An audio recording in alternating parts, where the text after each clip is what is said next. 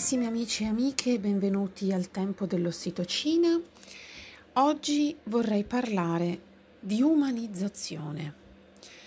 Nell'ambito della nascita, il termine umanizzare sta a significare tutte quegli strumenti che gli operatori sanitari possiedono per apparentemente rendere l'assistenza alla nascita di una persona, di un essere umano,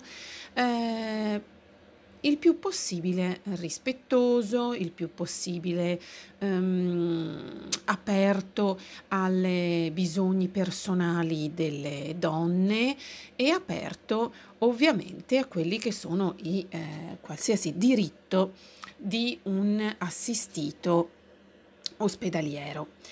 Amiche, io oggi vorrei farvi comprendere il fatto che umanizzare è un termine che potrebbe essere positivo, potrebbe avere degli ambiti di ottimali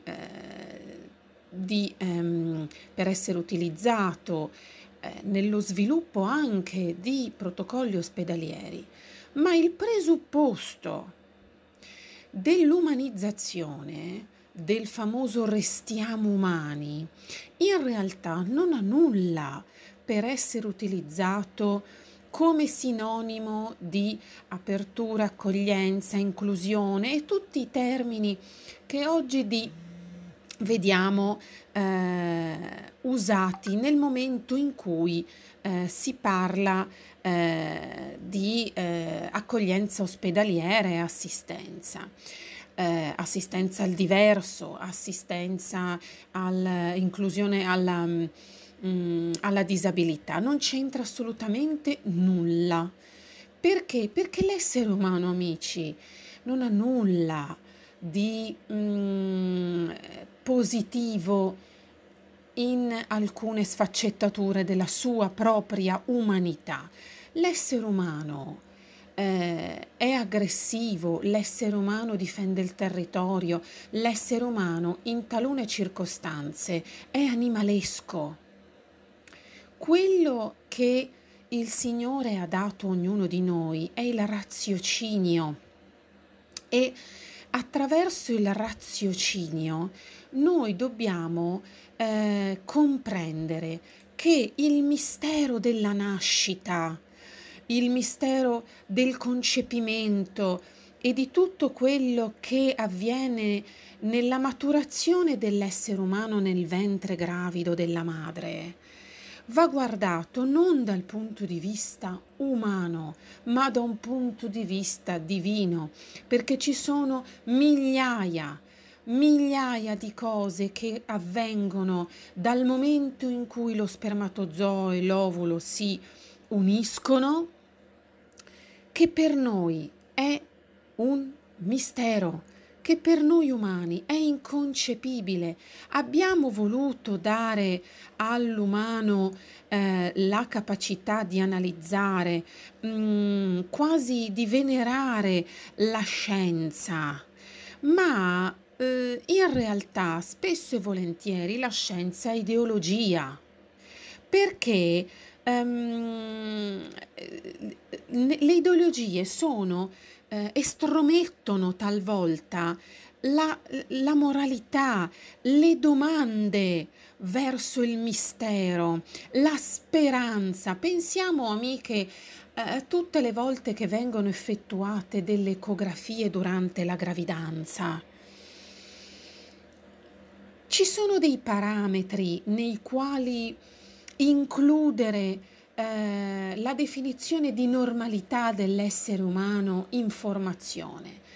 Ma quante volte l'essere umano che analizza può compiere degli errori? Quante mai volte le madri sono costrette a ricevere anche delle sentenze, talvolta di morte, nei confronti dei loro nascituri, e quante volte ogni donna in attesa di un bambino che non risponde a dei parametri vengono additate come egoiste nel momento in cui scelgono con tutto l'amore che solo le madri possono avere nel loro cuore nei confronti dei figli, di portare avanti anche creature che la cui vita viene definita incompatibile con la vita che noi pensiamo sia quella più importante.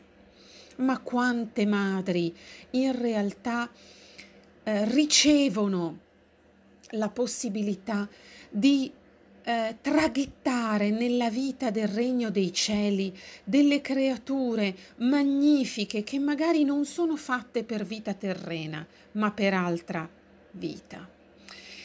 Il trattamento umanizzante è quello volto a creare una situazione nella quale la donna sia libera di scegliere se interrompere o portare avanti una gravidanza nel massimo rispetto solo di quelle che sono le sue esigenze.